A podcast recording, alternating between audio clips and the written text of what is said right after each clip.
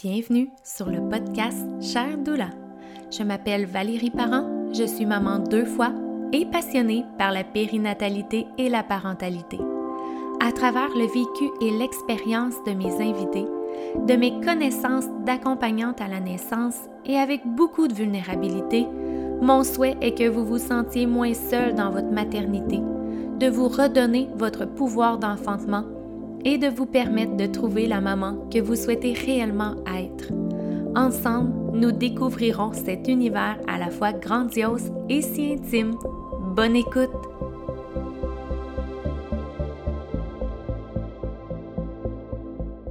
Bienvenue dans un nouvel épisode du podcast. J'en profite avant qu'on commence pour dire que c'est le dernier épisode de la saison 1. Euh, donc, 22 euh, épisodes plus tard, c'est là qu'on va prendre une petite pause, qu'on va se retrouver euh, à l'automne. puis j'en profite pour dire un gros merci à, chaque personne qui a écouté un épisode.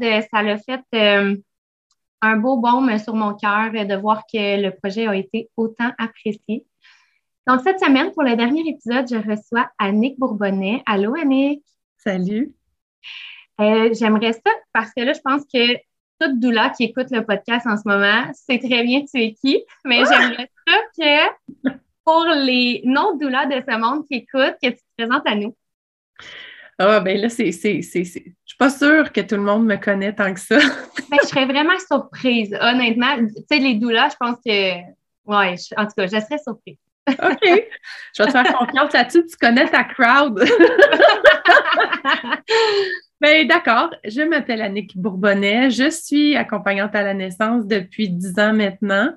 Euh, je travaillais avant ça à l'hôpital Sainte-Justine comme agente administrative. J'ai fait les deux dernières années au post-natal avant de partir en congé de maternité pour mon premier bébé, pour ma, ma première grossesse. C'est d'ailleurs là que j'ai découvert l'accompagnement à la naissance quand ma sœur est venue donner naissance à mon neveu en 2011 avec son accompagnante. Je travaillais ce soir-là, puis euh, je l'ai regardé travailler. Euh, par intervalle parce que tu sais, je venais à la salle d'accouchement, je repartais. Mm. mais j'avais vraiment pogné quelque chose. C'est sûr que c'est un milieu qui m'avait toujours beaucoup appelé. Là. Puis peut-être qu'on aura mm. l'occasion d'en reparler. Je, je, porte en moi une histoire euh, qui est, qui est très, très particulière. Je suis née là-dedans, en fait. C'est un langage que je parle depuis ma conception. La parentalité, la maternité, surtout la guérison de la maternité de façon très spécifique. C'est vraiment là-dedans que je suis née, oui. OK. Euh, fait que à partir du moment où j'ai vu cette doula travailler avec ma sœur, euh, j'avais déjà assisté deux naissances, une dizaine d'années auparavant, des amis proches qui avaient euh, souhaité que je sois à leur côté, mais là, j'avais 19, 20 ans. Euh, la même affaire.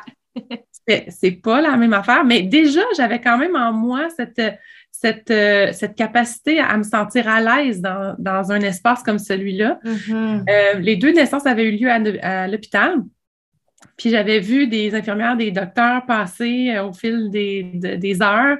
Je ne m'étais pas reconnue dans aucun de ces deux rôles-là. Moi, ce que j'avais apprécié, c'était d'être là du début à la fin. On était partis de la maison. On Imagine-toi qu'on habitait tout ensemble en plus, les trois filles. Oh, ouais? Moi, j'ai vécu ça, la galère, là. J'ai vécu ça avec mes deux amies de filles. Euh, euh, mon amie Julie qui a eu son deuxième pendant que j'habitais avec elle, puis Isabelle qui s'est jointe à nous pour son premier. Fait qu'on a parti à l'hôpital, les filles ensemble. C'était beau, c'est une belle histoire, euh, malgré tout ce que ça implique de vivre ensemble dans ce contexte-là. Ouais, hein? pas toujours rose, puis on avait toutes des personnalités, tempéraments différents, mais on est encore amis aujourd'hui. on a traversé ça. Mais c'est ça, Mon, mon, mon, mon, mon talent pour être dans des espaces comme ceux-là était déjà présent. Mais moi, tu sais, c'était l'ami du début à la fin qui est là, qui respire chaque contraction jusqu'à temps que le bébé naisse dans une, disponibilité absolue. Ça, c'était moi. Puis je, ne voyais pas ça chez les infirmières et les médecins qui étaient là parce qu'il bon, il y avait des quarts de travail, ils venaient, ils repartaient, tout ça. Fait que je me reconnaissais pas dans ces rôles-là. Puis je pensais que la salle d'accouchement, c'était réservé à ces deux rôles-là. Je, je connaissais même pas les sages-femmes encore à l'époque, tout ça. Mm. Fait que dix ans plus tard, je découvre le métier d'accompagnante. Je tombe enceinte de mon premier bébé trois mois après. J'engage la même doula qui, a travaillé auprès de ma soeur, puis je lui dis J'ai beaucoup d'intérêt pour ce que tu fais, mais là, j'ai un gros projet qui s'en vient. Hein. un assez gros, oui. Je vais me concentrer là-dessus, puis on s'en reparle. Mais elle et moi, on a vraiment eu un coup de foudre professionnel. Il y a quelque chose qui s'est passé de particulier. elle été très respectueuse tout au long de ma grossesse. Puis, euh, c'est en postnatal qu'elle que, m'a posé la question Alors, te vois-tu faire ça dans la vie? Là, il faut, savoir que j'ai 10 jours postpartum. Là, je ne sais plus trop quel oh jour on est. Me suis-tu lavée? Je sais trop. Mais je suis une femme de parole et mm. c'est vrai que j'avais dit que ça m'intéressait, puis qu'en même temps, ben, un congé de maternité, c'est un bon timing pour se former, puis parce que, tu sais, c'est des horaires qui sont assez souples, puis ça se marie bien. Bref, je lui ai demandé les coordonnées de l'école, euh, elle, me, les a données. Puis l'école me dit ça, oui, oui, on a une cohorte qui commence dans deux semaines. oh my God, est-ce que je peux amener mon bébé? Ben oui. Bon, ben ça va être ça. Fait que je suis retournée sur les bancs d'école avec mon bébé. Oui, parce que toi, c'est en personne, là. Oui, c'était en oui, personne. Ben maintenant, c'est presque tout en ligne. C'est super facile de jumeler vie de famille, là, mais en personne, c'est d'autres choses. Là. Non, c'est ça. Effectivement, euh, époque révolue. Non, non, pas révolue. Il y a encore des cours en présentiel. Puis moi, un jour, tu sais, je me dis des modèles hybrides présentiels avec des gens en ligne, là, ça, ça serait vraiment. Moi, je pogne mon. Je pogne mon fun là, euh, dans ce mm. contexte-là. Je l'ai déjà fait. C'est vraiment agréable. Mais tout ça pour dire qu'effectivement, il n'y avait pas de formule en ligne. Euh, mon Dieu, j'ai l'impression de parler des années 50. ça. là. ouais, fait que amène bébé, part avec tout ce qu'il faut, j'allaitais, tant mieux. Fait que ça, c'est un aspect facilitant de la chose. Puis j'ai fait mes formations comme ça pendant mon congé de maternité. Madoula euh, m'a parlé de son plan, elle, d'aller faire euh, la formation sa chambre à Trois-Rivières. Elle, elle pratiquait depuis dix ans. Elle était très bien établie, une belle clientèle. Et elle m'a choisi pour la relayer auprès de cette clientèle-là. Quand je dis qu'on a eu un coup de foot professionnel, mm. c'est vraiment ça. Elle a vu en moi quelque chose, un potentiel que je ne soupçonnais pas encore.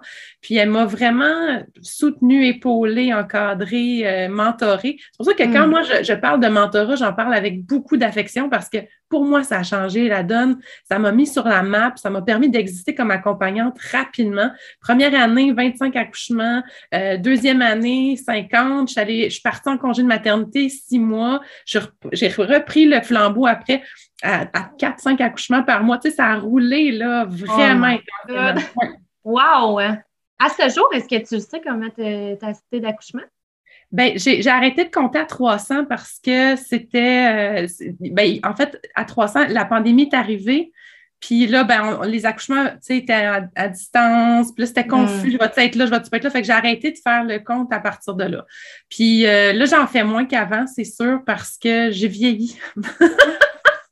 mais non, mais écoute, pour vrai. les horaires, hein? Les horaires. Ah. Puis en même temps, j'ai découvert en moi aussi euh, une, enseignante, une formatrice. J'adore faire ça. Il y, y, aura toujours une limite au nombre de bébés de familles que je peux accompagner dans un mois, mais à partir du moment où j'enseigne, là, le nombre est exponentiel parce que la transmission de mon expérience, de mes, de mes connaissances se multiplie par les gens que je rencontre. Puis là, vraiment, il y a quelque chose, c'est, c'est la continuité de tout ce que j'ai vécu. Autant que j'ai partagé mon expérience, mes connaissances avec des parents, que là, je la partage avec des doulas. Puis ça, c'est, c'est, ça, c'est la suite logique de, de, tout ce que je mets en place depuis, depuis dix ans maintenant.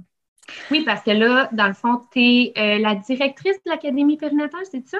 Oui, depuis. Oui, c'est ça le terme, là. je suis comme plus sûre. Euh, c'est pour ça que tu dis que tu enseignes, c'est que maintenant, euh, tu enseignes à l'Académie. oui, ben en fait, oui et non. J'enseigne depuis 2017. J'ai butiné plusieurs écoles dans, dans, les dernières années. puis j'ai développé aussi ma propre formation avec Hypnodoula. On aura l'occasion d'en reparler.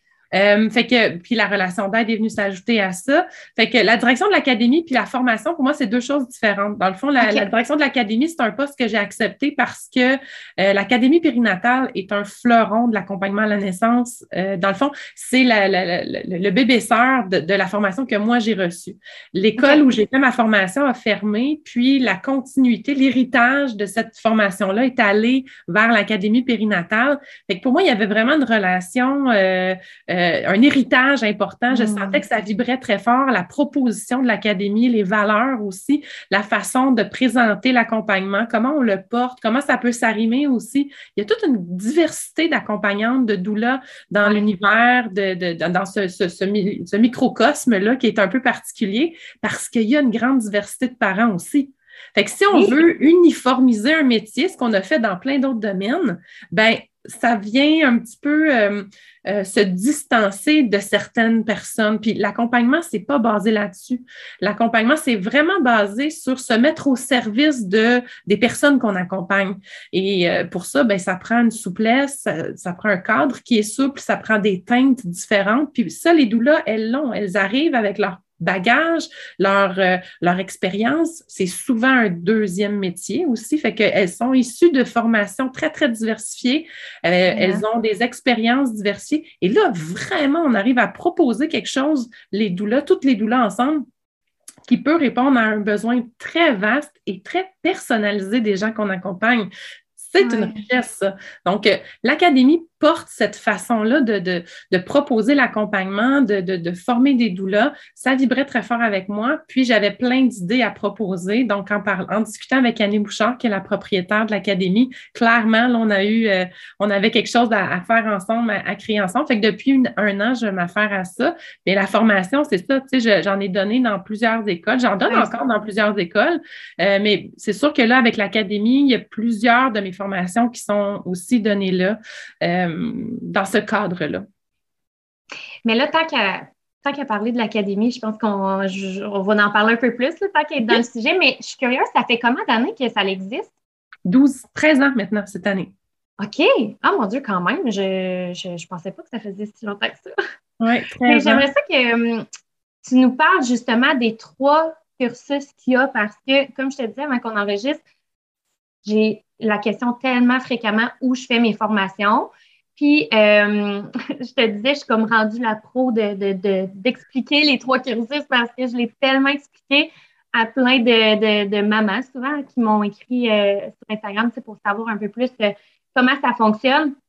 Fait que, tu sais, j'aimerais ça que tu nous en parles vite, vite un peu, là, tu sais, comment que, c'est quoi les trois types de formation, dans le fond, qu'on peut aller chercher? Ben, en fait, c'est trois niveaux de formation différents. ça.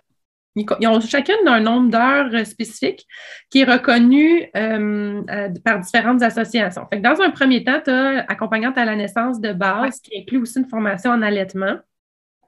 On considère que c'est la base, c'est pour commencer à accompagner. Puis ce qui est fun, c'est que justement, après avoir fait ça, ça, relève de 4, 5, week week-ends de formation. c'est la base. On a touché, on a survolé un peu tout, la, toute la diversité de, de, des sujets à aborder. Fait qu'on est en mesure, à, la suite de cette formation-là, d'entamer sa pratique de douleur. On n'a pas à attendre un an et demi, deux ans avant d'aller euh, d'aller se tester puis flirter avec le milieu. Mais c'est à la base, là, il y a, quelque chose d'initiatique hein, qui est. Qui l'accompagnement à la naissance, la, doula, là, elle existe de. c'est ancestral. Il y a toujours eu des femmes auprès des femmes pour euh, les accompagner dans ces espaces-là. Puis ça se passait beaucoup par transmission de connaissances. Euh, c'était souvent des femmes expérimentées qui l'avaient vécu de leur propre chef, puis qui, qui qu'elle se, sent, se sentait à l'aise d'accompagner les autres, ou sinon de mère en fille, et ainsi de suite. Là, le modèle a changé, puis euh, on, a, on a aussi euh, pris la distance sur le village de femmes, on l'a remplacé par un conjoint dans l'histoire. un, un village pour une personne. Et, puis c'est pas, c'est une super bonne idée, hein, euh, que ton, ta partenaire a une, une, influence sur tes hormones qui est que tu retrouves nulle part ailleurs. Là, fait que c'est une bonne chose que les partenaires soient euh, présents dans les naissances. Par contre, on a perdu finalement dans la la sororité, j'ai envie de dire, qu'on peut, qu'on peut mettre autour de soi quand on s'apprête à donner naissance, qui est vraiment importante, puis qui fait une énorme différence aussi sur la confiance en soi, sur l'estime de soi, sur euh, la, confiance en notre potentiel aussi de donner naissance, sur notre compréhension. Tu sais, on va s'expliquer des choses dans, un, dans ce contexte-là qu'on n'ira pas euh, explorer d'autres façons. Il n'y a pas aucun autre espace que dans ces, ces, moments-là de rencontre plus intimes entre nous, euh, dans notre cellule familiale avec la douleur. On va, on va aborder par approfondir les sujets d'une façon très personnalisée, très intimiste aussi. Alors, l'histoire étant ce qu'elle est, on est rendu dans l'ère dans laquelle on est, puis on a euh, toute cette, diversité de possibilités. Hein? Accoucher à l'hôpital, accoucher à la maison de naissance, accoucher à domicile, accoucher avec une sage-femme, accoucher avec un médecin, accoucher avec personne. puis la douleur, elle, peut être partout dans ces espaces-là. Euh, puis c'est là où, euh, justement, avoir euh, un embryon de chacun de ces thèmes, d'avoir un, début de, réflexion, apprendre à s'identifier aussi, à se définir comme accompagnante, chacune étant à, ses couleurs et tout. Donc, la formation de base, c'est vraiment pour apprendre à se connaître à l'intérieur des, des différents thèmes qui vont être exploités, comprendre dans quel milieu on va aller évoluer, c'est quoi les, ce qui s'offre à nous, puis après ça, réfléchir. Est-ce, mm. Comment j'ai envie de poursuivre ma route? C'est quoi la formation? Comment je, quelle teinte je veux arborer? Euh, puis là, ben, c'est ça. Une fois que ça, la base est faite, on va explorer un petit peu à l'extérieur du nid. Puis là, on peut. J'ai une question. Oui, vas-y. Tu sais, par rapport à la formation de base, parce que, euh, tu sais, moi, je l'ai faite dans une autre école, ma formation de base, mais pourquoi que entre les écoles, il peut y avoir des si grosses différences du nombre d'heures? Pourrais pas nous dire? Ben, en fait, euh, ben, il y a plusieurs facteurs qui vont entrer en ligne de compte. C'est sûr que le nombre d'heures théoriques là, présentielles, euh, qu'on soit en, ligne ou en personne, ce n'est pas ça la question, mais c'est le nombre d'heures de formation théorique. Après ça, il y a le nombre d'heures de travaux complémentaires, le nombre de stages aussi euh, qui, sont demandés. c'est juste que moi, il y, avait, il y avait vraiment une grosse différence. Là, que je me dis, quand même, tu sais, je me dis, j'avais, mettons, 250 heures versus comme 460, je pense, là. Mais mm-hmm. c'est aussi, il n'y avait pas le volet vraiment allaitement. Mm C'est vraiment important. C'est juste que je me dis, il y a tellement de grosses différences. Fait que, tu sais, pour les gens qui se demandent, tu sais, vers quoi aller, parce que souvent, c'est ça la question. C'est, mais OK, il y a plusieurs écoles, mais je m'enligne vers quoi? Mm-hmm. Ça serait quoi ton conseil, mettons? Bien, déjà, euh, ça, dépend de ce qu'on veut faire, OK? Parce qu'il y a des gens qui viennent compléter une formation qu'ils ont déjà ou une expérience qu'ils ont déjà. Après ça, ça, il faut faire attention parce que euh, dans la formation, peu importe la formation, mais la formation d'accompagnante, sert à se construire comme accompagnante, mais pour se construire, il faut se déconstruire à, certains niveaux, oui. Euh, dans sa culture, dans ses connaissances, dans son expérience. Fait que selon d'où on est issu, les formations qu'on a reçues, l'expérience qu'on a, euh, ça va venir influencer un petit peu euh, nos perceptions par rapport à tout ça. Tout le monde a une culture de la naissance qui, qui, s'accumule depuis qu'on est tout petit. On s'est validé, on s'est confirmé, on s'est infirmé par rapport à tout ce qu'on a vu, lu, entendu, expérimenter. Donc, il y a un espace pour la déconstruction, là, puis la reconstruction. Fait que ça, c'est important de, sentir que c'est ce qu'on nous propose dans la formation. J'adore ça, comment tu l'apportes, parce que c'est vraiment ça. Déconstruire puis reconstruire, vraiment. Ensuite de ça, bon, tu l'as dit, l'Académie a mis l'accent sur l'importance d'avoir une formation de base en accompagnement puis d'avoir une formation en allaitement. Parce que c'est, ça fait partie de, on est dans la génération de la guérison par rapport à l'allaitement. Il y a deux, trois générations de non-allaitement avant nous. Mm. Euh, et ça, ça, a laissé une, séquelle importante. il y a vraiment, euh, euh, on, a perdu au niveau des connaissances, au niveau de l'expérience. Le réseau aussi est très faible parce que euh, les grands-mamans qui sont là à l'heure actuelle, pour beaucoup, n'ont pas allaité ou très peu ou ont été très mal accompagnées, très mal conseillées.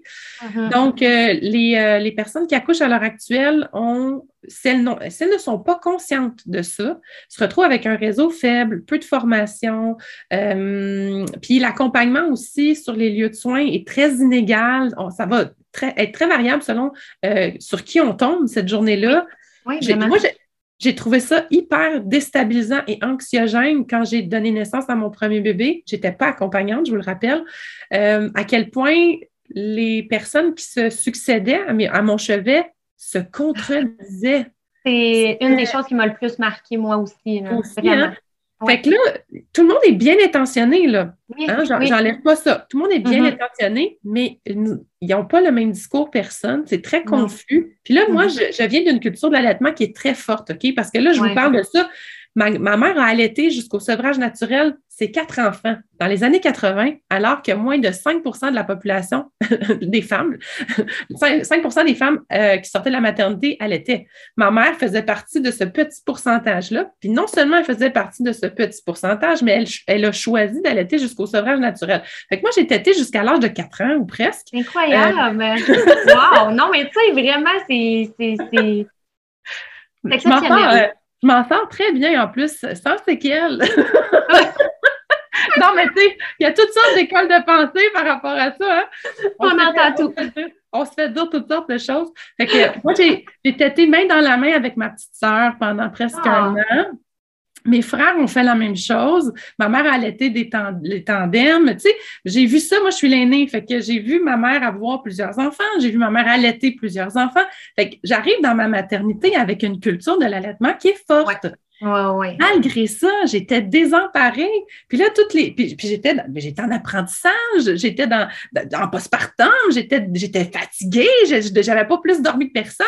Malgré toute ma culture, la force de ma culture, puis ma croyance forte en l'allaitement, je manquais d'informations, j'étais pas assez bien préparée. Puis les gens qui, me, qui étaient là pour m'apprendre et me soutenir, n'étaient pas non plus bien préparés. C'est ce que je constatais.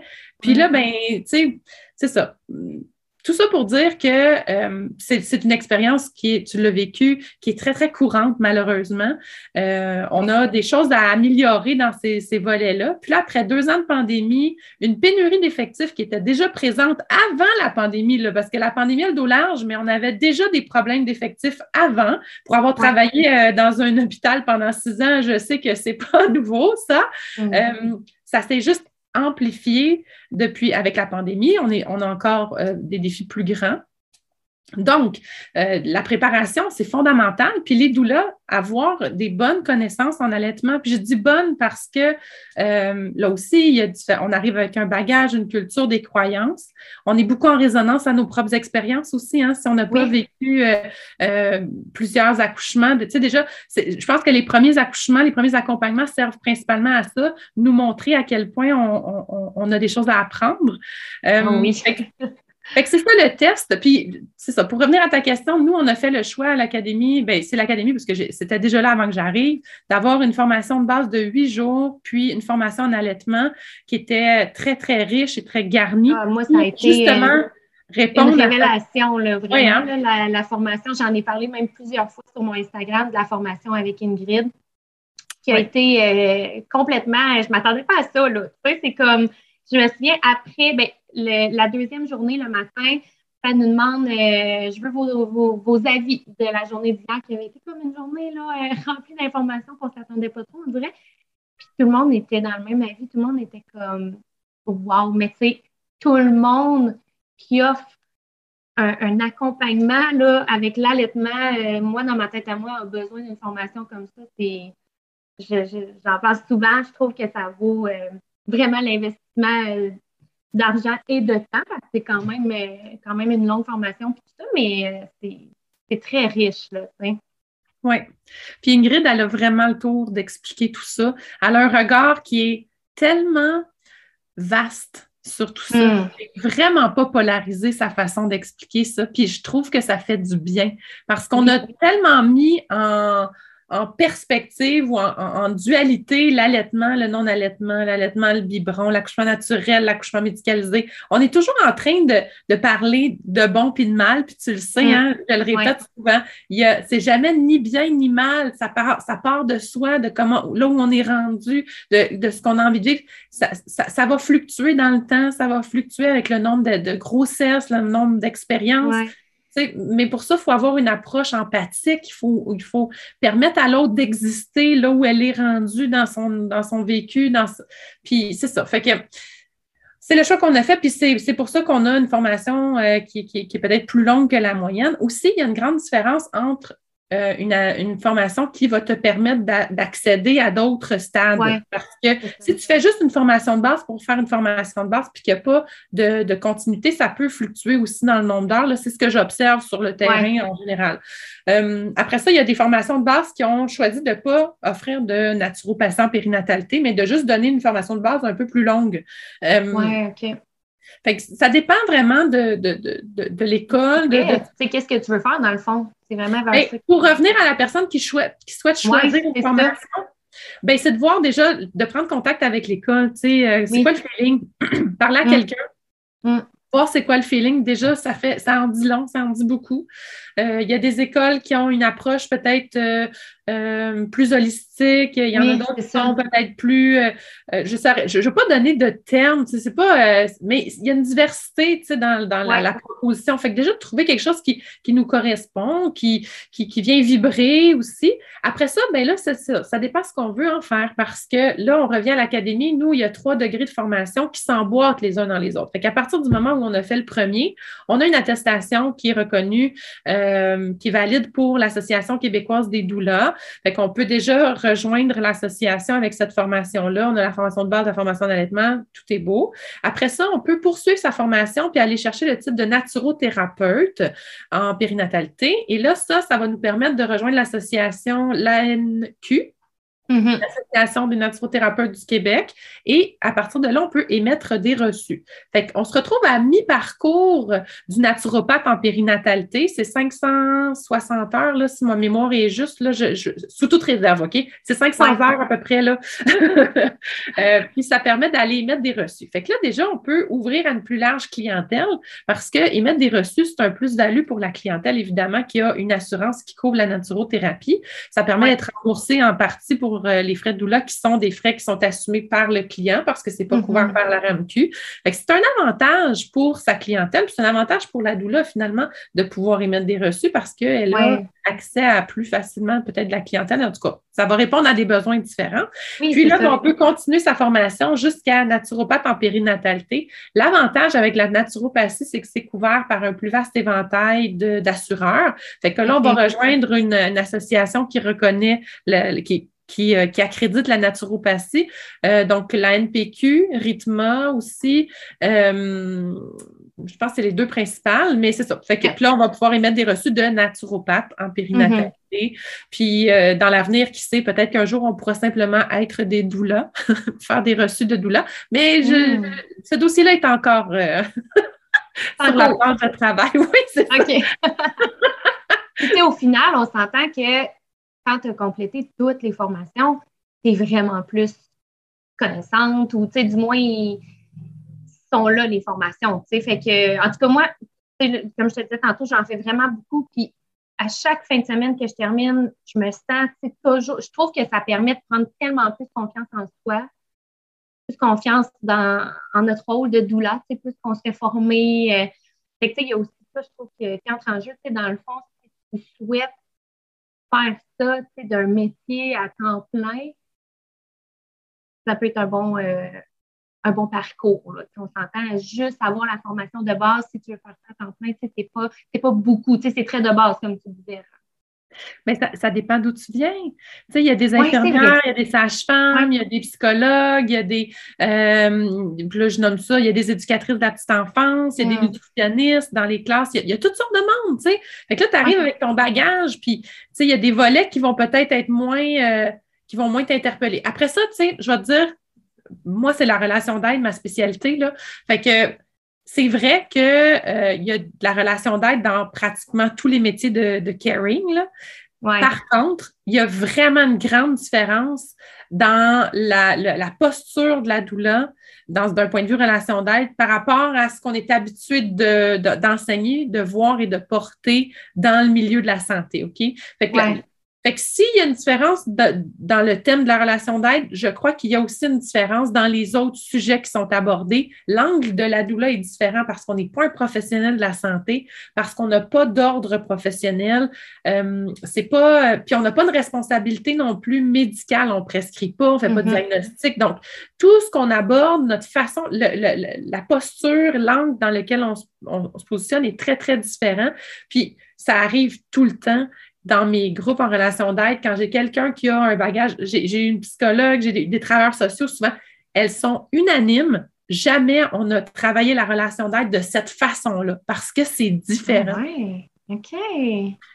Fait que pour moi, si c'est vrai dans cette discipline-là, c'est vrai dans les autres thèmes. Fait qu'on va faire attention de ne pas, euh, parce que ça se peut qu'on on, parle de, pommes et d'oranges. On parle des fruits, là, mais c'est pas mm. le même fruit.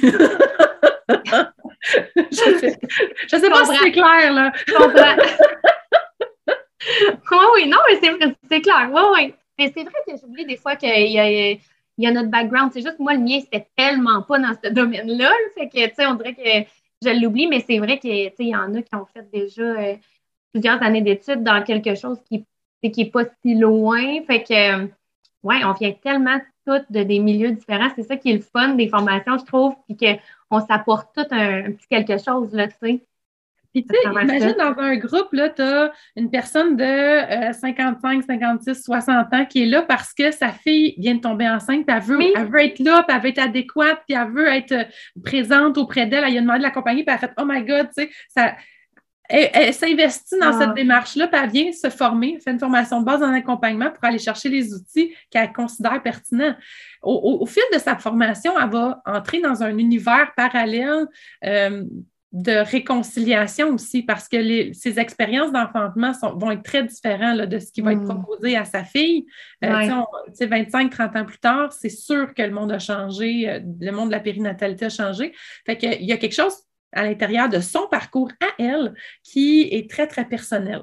En même temps, tu as mm. quelqu'un de 18-19 ans qui sort du secondaire, qui aspire à devenir sage-femme, puis qui vient faire une espèce de tremplin vers, parce que c'est un, des, un des prérequis qui est regardé quand, as fait, euh, quand, quand tu mets ton dossier pour la sage-famerie, si tu as fait une formation d'accompagnante, si tu as travaillé comme accompagnante, ça va être considéré.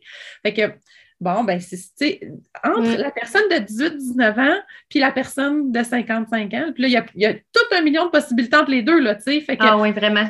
C'est ça aussi que j'apprécie que de mon rôle de formatrice, c'est d'accompagner chaque histoire à l'intérieur de la formation, c'est d'aller faire le relais avec le vécu des gens. De... Moi, ça, ça me challenge à chaque fois. Je ne sais pas sur quel groupe je vais tomber, je ne sais pas exactement mm. qu'est-ce qu'on va exploiter de, de l'histoire de chacune, mais une chose est sûre, c'est qu'on voyage ensemble à l'intérieur d'une formation, puis ça, c'est tellement transformationnel. C'est pour ça que la, la, la richesse d'une formation en personne, qu'elle soit en ligne, mm. mais tant qu'elle est en direct, ouais, c'est ça ça ne se compare pas parce que la, richesse des gens avec qui on va voyager, tous les échanges, des questionnements, les partages, écoute, c'est fou. Fait que c'est vraiment, c'est vraiment le fun. Oui, puis tu sais, veux, veux pas dans notre parcours, ben tu sais, comme là, moi, je le fais en un an, fait que c'est sûr que je revois pas les, mêmes personnes à chaque fois, mais plusieurs. C'est plusieurs à chaque fin de semaine, là. Ah, OK, tu sais, euh, maintenant, on, finit qu'on se connaît, tu sais, puis je me suis fait des amis aussi, là, tu sais, euh, je trouve ça tellement important puis précieux d'avoir des amis doula, hmm. des, des, gens à qui juste poser des questions ou s'entraider justement. sais moi, je, je l'ai reçu sur le podcast aussi, euh, Alexandra, qui est euh, la doula qui m'a fait connaître le métier, puis qui, qui est là quand j'ai besoin de poser des questions ou, euh, je ne sais pas, je l'ai déjà raconté sur le podcast, je me souviens plus, mais ou c'est peut-être dans notre formation, en tout cas, je ne sais plus, mais après mon premier accompagnement, euh, j'avais eu besoin d'aller m'asseoir avec elle, là, de parler à quelqu'un qui allait comprendre, pas, mon chum, pas ma mère là, qui ne veut, veut pas, ils peuvent pas tout comprendre. Mais j'avais vraiment besoin de m'asseoir avec quelqu'un qui allait me comprendre, puis elle était là, puis une chance qu'elle était là parce que ça a fait vraiment une différence dans mon parcours. Fait que je me dis ça, c'est vraiment important, cette relation-là. C'est un peu ça que tu aussi avec le mentorat, là, de oui, mais en même temps, ça me fait beaucoup penser au campus de l'Académie, qui est un groupe privé des mmh. étudiantes où là, tout le monde peut venir euh, euh, partager, échanger, se connecter. Fait qu'on on développe des relations. Ça, c'est un, truc qu'on a mis en place l'année dernière. Fait que c'est tout, c'est tout récent.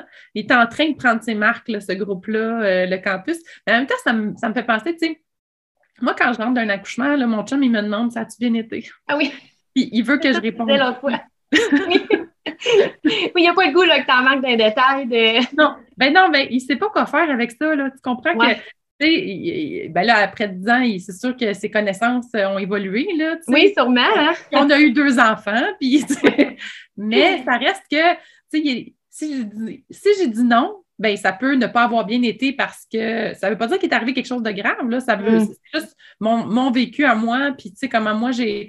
Euh, c'est comment j'ai vécu cette expérience-là. Mais si ça va pas, si ça n'a pas bien été, je vais lui dire ça n'a pas super bien été, mais c'est correct, je vais parler à telle personne tout à l'heure. là, il est rassuré, il est content. mais ça ne peut pas reposer sur lui de me recevoir là-dedans. Il ne sait pas comment m'accompagner. Tu sais.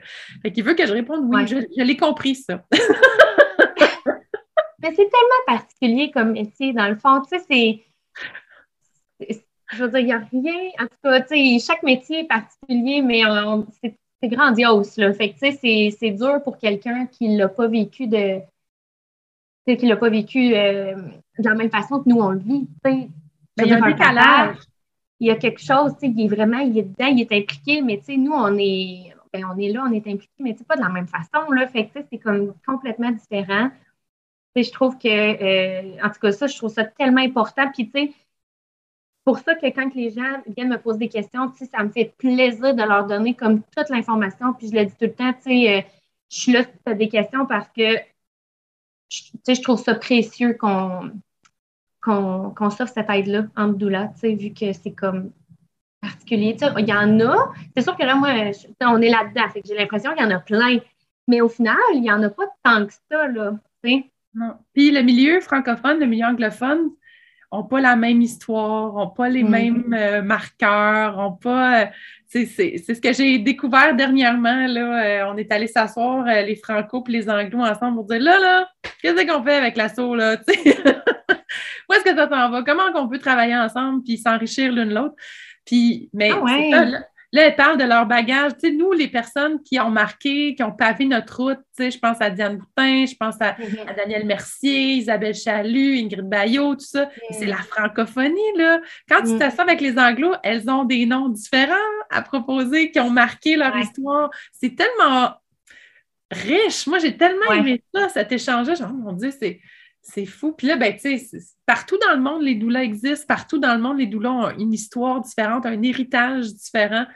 Puis ça, c'est. Moi, ça, ça me fait vibrer. Là. Je, trouve ça beau. Il y a, l'organisation, il y a un organisme à chaque année qui lance la semaine euh, des doulas la Semaine mondiale des doulas. C'est une initiative, tu sais, de, Puis là, tout le monde dans le monde se rassemble autour d'un même thème, puis là, on, on, repartage pendant une semaine des trucs. Tu sais, ces initiatives-là sont précieuses parce que, comme tu l'as dit, c'est un métier particulier. C'est un métier qui est encore beaucoup confus dans notre, euh, dans notre imaginaire collectif. Euh, et encore, tu sais, ça fait 20 ans que la, pratique sage-femme, 25 ans maintenant, que la pratique sage-femme est légalisée, je me sens en gros guillemets, là, euh, qu'il y a un ordre professionnel et une formation à l'université et tout et tout. Puis on est encore dans les salons à expliquer la différence entre une sage-femme, que c'est pas une madame dans le fond d'un rang avec une branche de sauge puis trois bols d'eau chaude qui, chante, là. C'est pas ça, là, une sage-femme. Il y a encore un espèce de stigmate, euh, stéréotype de la sage-femme. Non, c'est un professionnel de la santé, c'est une formation à l'université, elle fait des stages en milieu hospitalier, euh, tu sais, elle peut, elle peut coudre, elle peut, elle peut euh, faire, euh, voyons, j'ai pas le terme là, que je cherche, mais tu sais, elle va installer un cathéter, elle va, il y a mm. plein d'affaires. Qu'elle peut faire. Bref, en tout cas, on est encore 20 ans plus tard dans cette, explication-là, démystification-là de ce que c'est une sage-femme. Fait que mm. c'est sûr que si la confusion, si c'est pas clair pour les gens, c'est quoi une sage-femme, imagine si c'est clair une doula. Ça n'est pas ah Je veux dire, moi, je l'ai encore vraiment souvent. Là. Dès que je rencontre quelqu'un, ben là, mon entourage maintenant, le savent, évidemment, là, ils sont capables de. En tout cas, j'ose croire qu'ils sont capables de dire la différence entre les deux. Mais si je rencontre quelqu'un comme ça, puis qui me demande qu'est-ce que je fais comme métier, puis que. Ben, tu sais, je vais dire accompagnante à la naissance. Déjà, les gens ils ont une meilleure idée que si je dis doula, mettons, parce que accompagnante à la naissance, au moins, tu comme une idée que ça a un lien avec les naissances. Mais c'est toujours la question, là. Ah, OK, dans le fond, une sage-femme, tout le temps. Tout le temps, ben tout le temps. Il y a encore beaucoup d'éducation à faire là-dessus, là, parce que justement, Alexandra, moi, j'ai une petite ville, ça a été la, en tout cas, pas mal une des premières dans la région, là, euh, à ce qu'on entend plus parler, qui était comme, c'est l'éducation qu'il a fallu que je fasse, c'est quoi ça, ça sort d'où, comme il n'y a pas ça ici.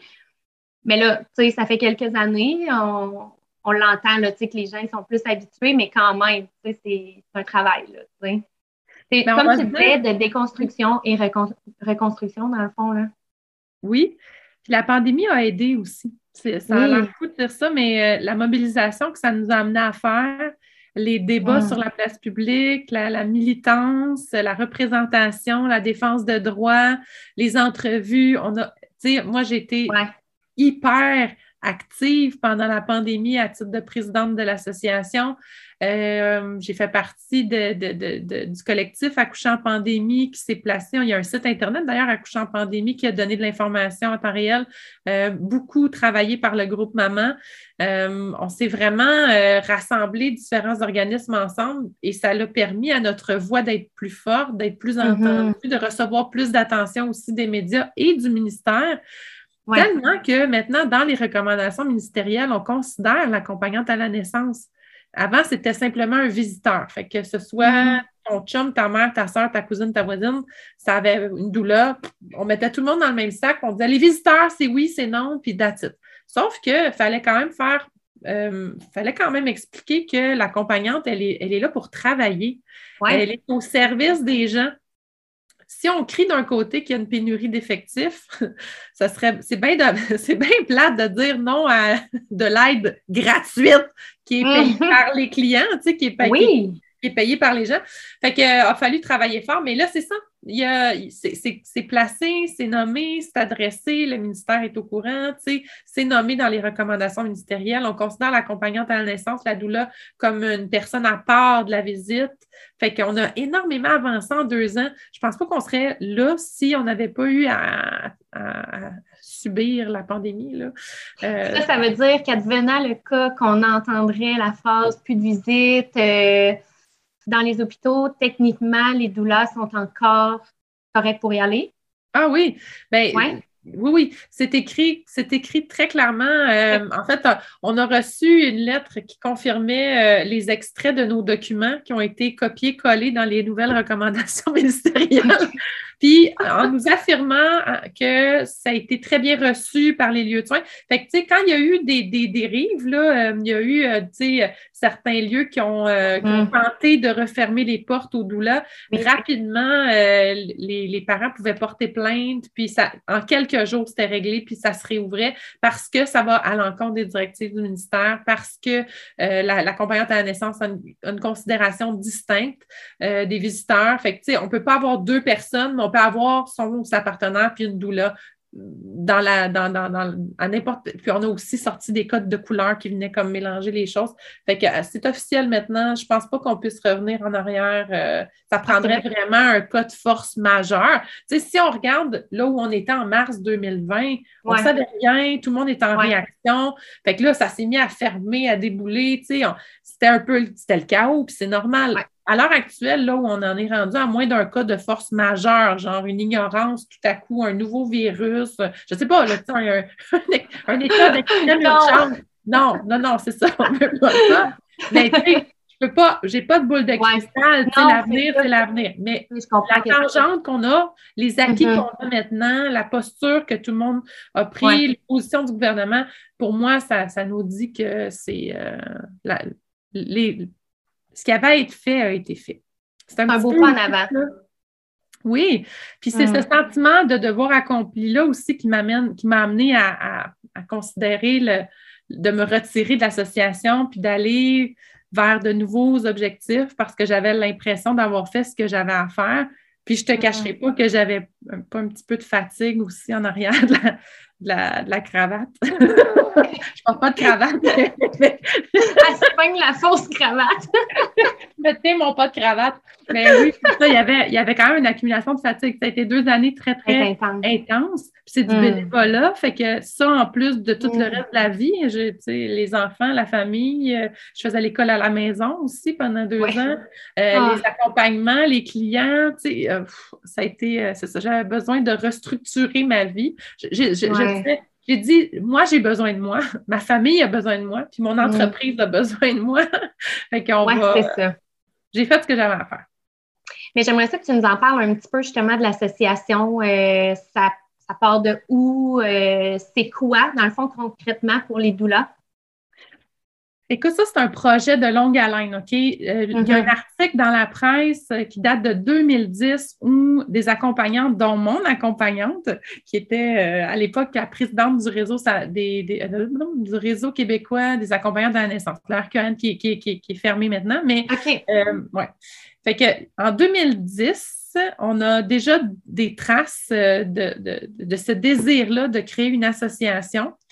Euh, travaille, travaille avec euh, le RNR, le, regroupement naissance respectée. Alternative naissance est là aussi, il me semble, dans ma mémoire. bref, c'est ça. Des organisations connues du milieu de la périnatalité francophone au Québec. Euh, on parle de faire une association. En 2013, première euh, assemblée qu'on appellera l'assemblée constitutionnelle de l'association, sans doula dans une salle euh, quelque part rive nord-ouest de Montréal. On a même des gens en ligne qui sont aux îles de la Madeleine ou je ne sais pas trop. Bref, grosse ah, affaire. ouais. Puis là, tout le monde, on est d'accord pour dire, OK, on crée une association. Donc, on, va élire ce jour-là le premier CA avec des comités, tout ça. Je suis dans la salle, je suis un bébé doula. Je commence, je pense que j'ai un ou deux accouchements de fête. Ma fille a 13 ou 14 mois et dans mes bras. Euh, puis là, moi, j'assiste à ça, puis je trouve ça bien chouette, mais tu sais, j'ai à peine mis un pied dans la piscine. Je ne sais pas encore de quoi il en retourne. Je suis, euh, je me dis, my God, j'étais à la bonne place. Il y a quelque chose, je sens l'effervescence de mon milieu. Mm de, puis toute la passion qui m'anime. J'ai 2014, euh, j'accouche de mon deuxième enfant. Puis moi, ben, tu sais, des congés de maternité à rien faire. pourquoi? pas fait pour toi.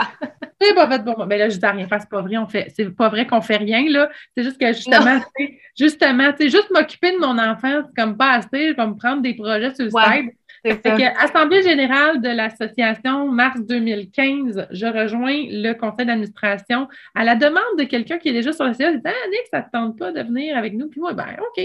Fait que j'embarque là. Fait que là, je prends mes marques, tout ça. Euh, je, deviendrai, je deviendrai présidente euh, un an et demi plus tard, là, euh, quelque chose comme ça. mais tu sais, c'est ça. Quand j'arrive, le CA est en train de. Fait que là, on est en 2000. Ça fait deux ans. L'association a deux ans. Fait que le site est en train de finir, euh, de tente de mettre en ligne le premier site web. On a une ébauche de statut règlement, on a une ébauche de code d'éthique. Puis, mais fait que c'est c'est gros, le bâtir une association, là, c'est mm. vraiment des gros dossiers. Puis tout le monde est bénévole, c'est fou. Ouais, le temps que ça prend, on se rencontre une fois par mois, puis euh, à, travers tout le reste de la vie, des accompagnements, puis tout.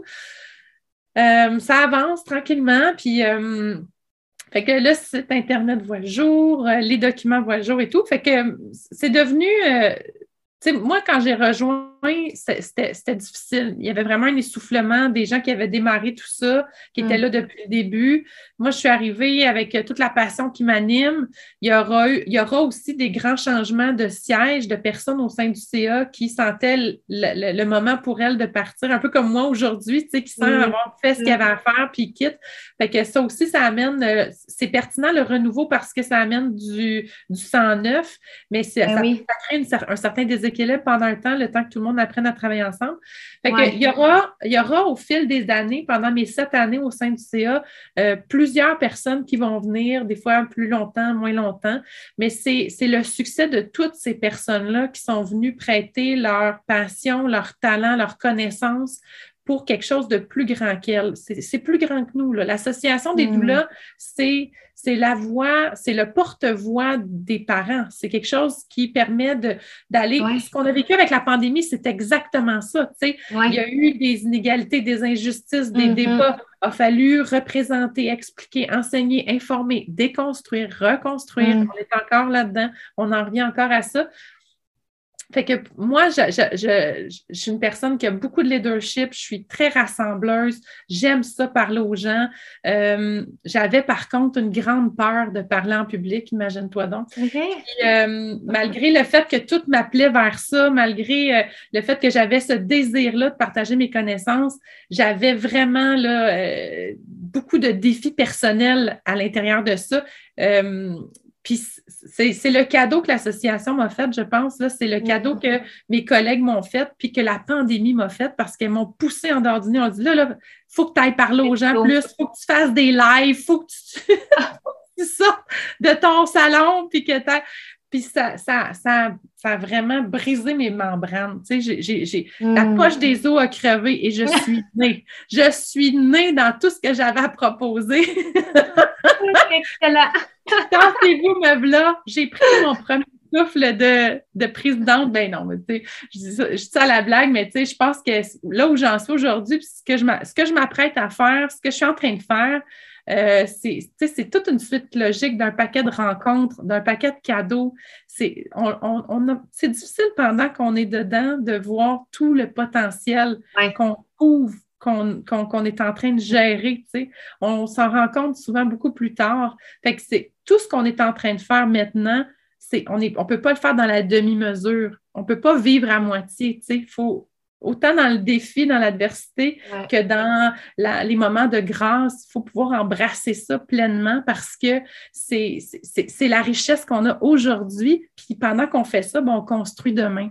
Fait que, tu sais, j'ai beaucoup de gratitude, moi, pour tout ce qu'on a vécu dans les dernières années. J'ai beaucoup de gratitude pour les, ces sept années-là où j'ai vraiment repoussé mes limites. à plein de niveaux. Euh, puis en même temps, où, j'ai découvert une partie de moi qui m'était cachée, tu sais. Mm. Cette, partie-là là, qui, qui, qui, est upstage. Tu sais, écoute, mes premières entrevues là, à, la télé, à la radio, je transpirais ma vie, je ah, tremblais, j'étais tout croche en dedans. Écoute, j'avais l'impression d'aller au bûcher. Je suis sûre que je suis une sorcière qui a été brûlée dans le passé, moi. Fait qu'il fallait pas qu'on fallait pas qu'on me remarque. Mm. Je oh my God. Probablement ça dans mes gènes, tu sais. Parce que. Et t'en parles, puis moi non plus, ça serait pas ma force. Là. Moi, tu sais, je suis bien bonne pour ce que je fais. C'est nous. Chez vous. Mais, tu sais, hey, non, imaginer aller parler, tu sais, de, de, faire une entrevue euh, sur place, ou tu sais, des choses comme ça, là, ça. Ouf, que je serais déstabilisée à son maximum, là, vraiment. Là. Je comprends je veux dire, mais j'ai pas eu à le vivre encore, en tout tu sais, la, magie de la zone de confort, c'est que ça s'étire. Oui, c'est ça. Hmm. Puis à quelque part, c'est ce qu'on fait en venant au monde, c'est qu'on fait juste ouvrir notre zone de confort de plus en plus, de plus en plus. Puis à un moment donné, on arrive à terme, puis là, on est prêt à sortir, puis aller dans le monde, puis ouvrir notre zone de confort encore plus grand. Puis pour chaque grande ouverture, pour chaque grande transition, il y a un moment d'inconfort. Tu sais, la naissance en est un, euh, un moment de, où on doit s'adapter, de, de mm. refaire nos repères, un moment de, tu sais, on parle d'adaptation néonatale, tant pour le bébé que pour ses parents. Il y a un mm. deuil de la vie d'avant, puis il y a un accueil de la vie qui, arrive. Fait que c'est vrai dans tout, dans tout moment d'adversité, dans tout moment d'inconfort. Fait que là, là où j'en suis en ce moment aujourd'hui, là, j'ai beaucoup de gratitude pour tout ce qu'on a vécu. Je ne souhaite pas ça, euh, je veux pas que ça revienne. Beaucoup de gratitude, mais c'est correct, c'est terminé. Euh. J'ai appris ce que j'avais à apprendre, tout le monde. On n'en veut pas un autre. non, non. Ah, mais euh, j'aimerais ça que tu me parles de l'hypnose quand c'est entré dans ta vie. Hmm. Ça fait-tu longtemps? Hey, ça, là, ben, je ne sais pas exactement à partir de quand il faut compter. Je vais te dire mon premier contact avec l'hypnose pour la naissance. OK, je suis enceinte de mon premier bébé, ma super doula me dit Hey, tu sais, Annick, l'hypnose, euh, ça, ça te tente-tu? Puis j'ai répondu. OK, elle utilisait ça, là. Le... Oui. Ah, OK. J'ai répondu textuellement Ah non, moi, je ne crois pas à ça, ces affaires-là. Maintenant, euh, la fondatrice d'Hypnodoula. C'est ça qu'elle a dit, la fondatrice d'Hypnodoula, la première fois qu'elle a entendu parler de l'hypnose pour la naissance. Non, non, moi, je ne crois pas à ça, ces affaires-là. fait que non, mais dans la vie, on chemine. oui, mais non, mais vraiment, tu sais, c'est tellement un bel exemple. Wow! OK, mais là, je suis curieuse de savoir la suite. ben, écoute, là, j'accouche avec elle sans l'hypnose, parce que moi, je ne croyais pas à ça, ces affaires-là. Euh, puis là, bon, euh, elle me, propose l'école, je vais faire la formation. Elle, est, elle a eu raison, tu sais, dans ma préparation prénatale, mon accouchement, mon coaching doula. Je ne peux pas faire autrement que d'avoir une confiance quasi aveugle mm. en cette personne-là, OK? Fait que là, je lui demande, mais quel outil je peux ajouter à mon arc maintenant? Qu'est-ce que tu me suggères? Et là, elle me dit, ben, l'hypnose, Annie. L'hypnose. Je suis sûre qu'au téléphone, elle a entendu mon roulement d'yeux parce qu'il ah! était tellement gros que je suis sûre qu'il était bruyant. ah ouais, OK. C'est où que ça donne, ce cours-là? Fait que je suis allée faire ma formation à l'école de formation professionnelle en hypnose du Québec. Non, mais tu es allée là avec aucune croyance que ça fonctionne ou whatever. Tu es juste arrivée, puis moi, je suis complètement fermée, mais je suis là quand même. La foi ma chère. La foi. C'est incroyable. Non, mais c'est impressionnant quand même. non, mais là, tu as dû. Euh... Mais as-tu comme une illumination, peut-être, pendant ta formation ou pas tout? Non. OK. Non. Par contre, j'ai réalisé que, euh, ben, en fait, c'est, c'est il n'y a pas d'hasard, OK? Moi, je suis une personne qui, euh, ben, en fait, j'ai un diagnostic d'anxiété généralisée. Fait que je fais partie de ces gens euh, hyper vigilants qui ont tendance à voir tout ce qui pourrait arriver, souvent dans le pire, plus que dans le meilleur. Euh, j'ai été diagnostiquée à 23 ans, j'ai fait de la thérapie cognitive, j'ai eu une médecin vraiment chouette qui m'a très bien guidée. Alors, j'ai eu, eu la chance de, pouvoir m'en sortir sans médication, puis euh, en travaillant sur moi, en allant chercher des outils. J'étais jeune, elle a pensé que c'était euh, une avenue à privilégier vu mon jeune âge et elle a eu raison, OK?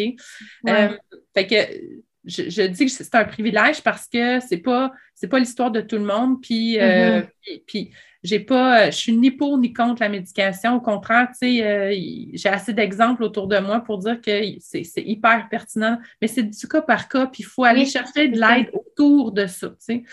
Fait que dans mon cas, euh, ça fait en sorte que l'hypnose, c'est pas quelque chose qui est facile pour moi la hmm. méditation non plus, euh, la détente en général, tu sais, je suis... Parce que c'est comme ça roule trop, là. Ça roule vraiment beaucoup dans ma tête. Ben, moins aujourd'hui qu'avant, tu sais, c'est ça l'avantage de vieillir, c'est que tu connais mieux, tu as de plus en plus d'expérience, tu sais. Mais il y a, tu sais, sautant en parachute, là, je ne sais pas si je vais atteindre un âge à un moment donné où je vais être à l'aise de faire ça, mais tu comprends? Je ne sens pas que c'est quelque chose que j'ai besoin d'apprendre non plus. Fait que ça va. là où ça devient problématique, l'anxiété, c'est quand ça t'empêche de faire des choses que tu as besoin de faire. Si je Il y a eu une période, là, à 23 ans, j'avais de la misère à aller louer un film. Hmm. Rappelez-vous qu'il y avait des clubs vidéo à l'époque. Mon Dieu, c'était dans les années 50. Non, non. moi, j'ai connu ça. J'ai des vraiment bons souvenirs d'être allée chez Vidéotron, louer un film. Fait que aller louer un film, pour moi, c'était anxiogène, OK? Mm. fait que, tu sais, j'étais dans cette dynamique-là. Fait que là, tu sais, euh, pouvoir aller travailler, pouvoir aller... Fait qu'il fallait que je m'occupe de ça. Après ça, un coup que la zone s'est ouverte puis que j'avais des acquis, c'est pas parfait. J'ai encore des espaces de vulnérabilité quand je suis très fatiguée, quand je vis des grands bouleversements émotionnels, je vais être plus fragile, mais je me connais puis j'arrive à m'accompagner. Puis si à un moment donné, j'y arrive pas, j'y arrive plus, bien, ce sera la médication. Tu sais, c'est pas, je suis pas contre ça. Mais tout ça pour dire que je fais partie de ces gens-là. Tu sais, en hypnose, là, il y a 5% de la population qui ont une facilité à aller en hypnose. Là. Hum. Juste 5 juste 5% Oh mon Dieu, je suis surprise. Mais 100% des gens peuvent aller en hypnose. OK. OK? C'est juste qu'il y a 5% des gens qui un clic, puis c'est fini, ils sont partis. Puis, euh, tu sais, bon, j'ai marié un gars comme ça. Ma soeur est comme ça aussi. Puis, si on regarde, celui qui a popularisé l'hypnose au Québec, c'est Mesmer. Tu sais, c'est devenu mm-hmm. l'hypnose de scène, l'hypnose à grave déploiement. Tout le monde s'y met D'ailleurs, quand j'ai fait ma formation en hypnose, c'était il y a 10 ans. Euh, dans la salle. Ah, il était OK, oui, vas-y, excuse-moi. Il était très connu, Mesmer, à ce moment-là. Là. Oui, c'est ça, j'allais dire. Mais c'est ça, c'est qu'on est, on est peut-être une trentaine dans la salle. On est cinq qui viennent pour un, aspect professionnel. Toutes les autres veulent devenir le prochain Mesmer, tu comprends-tu? Oh mon Dieu, OK. c'est vraiment ça, là. Euh, fait, mais quand on regarde Mesmer travailler, on voit qu'il euh, va toujours demander à des volontaires de monter sur scène. Fait que ça, c'est la première règle. Pour pouvoir aller en hypnose, il faut que tu sois d'accord, il faut que tu veuilles y aller. Fait que chez les volontaires, ben, ils font oui, moi, moi, tu sais. Ils ne pourraient pas les choisir. Ça ne ça, fonctionne pas. Déjà, juste là, ça ne marche pas, ça. Fait qu'il faut qu'il y ait un désir d'y aller, une ouverture minimale, de, un, engagement. Après ça, chez les gens qui vont s'être portés volontaires, lui, il va faire un test de suggestibilité avec les doigts pour mm-hmm. filtrer qui fait partie du 5 mm. Il va le voir tout de suite, les gens qui sont dans le 5% grâce à ce test-là. Il va, il va les garder sur 5. Puis après ça, de ces gens-là, qui a la personnalité, le tempérament, puis la veille pour faire un bon show, parce que c'est ça l'objectif, c'est du divertissement. Nous, ce n'est pas ça qu'on fait. Nous, on mm-hmm. n'a pas besoin de test de suggestibilité parce qu'aller en hypnose, là, c'est pas, c'est pas, ben, c'est rien de bien farfelu. On n'implémente pas quelque chose chez les gens. On va tout le monde en hypnose tous les jours. On ne sait pas que c'est ça qu'on fait. L'hypnose, c'est un état modifié de conscience comme le sommeil. Quand on mm. dort, on n'est pas conscient de la même façon que quand on est réveillé. On n'a pas la même perception du temps, on n'a pas la même perception de notre corps, nos sensations. C'est un état de conscience qui est différent. Le sommeil de l'éveil. Puis entre les deux, on traverse la zone alpha, qui est la zone de transe. C'est un état de semi-conscience. C'est qu'on n'est pas endormi, mais on n'est pas complètement réveillé non plus.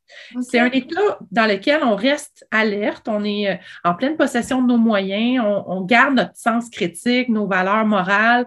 Il n'y a rien qu'on puisse faire faire à notre insu sans qu'on soit, sans qu'on soit d'accord. Ça, c'est comme l'entre-deux du sommeil là, que tu parles? Oui, c'est la période juste avant de s'endormir. C'est comme la période que, mettons, j'entends mon chum commence à ronfler, puis que j'ai dit arrête de ronfler, puis il me dit je dormais même pas. Oui, c'est ça. Là, je mais non, mais tu ronflais. non, je dormais pas. Bien, c'est un, état qu'on ne retrouve pas juste là. Hein. Quand, pendant que tu lis, tu es dans cet euh, état de conscience-là. Pendant que tu écoutes la télé aussi. Quand tu écoutes la télé, c'est super parce que, écoute bien ça, tu écoutes un film, là, euh, tu sais mentalement que tout le monde fait semblant.